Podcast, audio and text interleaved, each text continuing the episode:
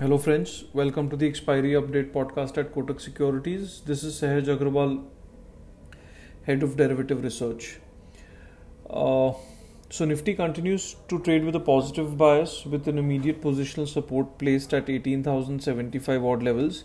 We believe till this uh, level is sustained by the index, the overall broader market momentum is expected to remain positive and uh, dips should be used uh, as a buying opportunity, uh, keeping this level in mind.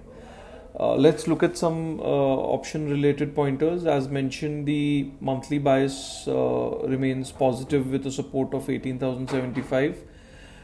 the overall sentiment and momentum have witnessed some kind of mixed activity, not providing a clear direction for the short term even with respect to the FI and Pro activity, uh, there is mixed activity seen wherein in index options there was a net long position, whereas in index futures there was mixed positioning.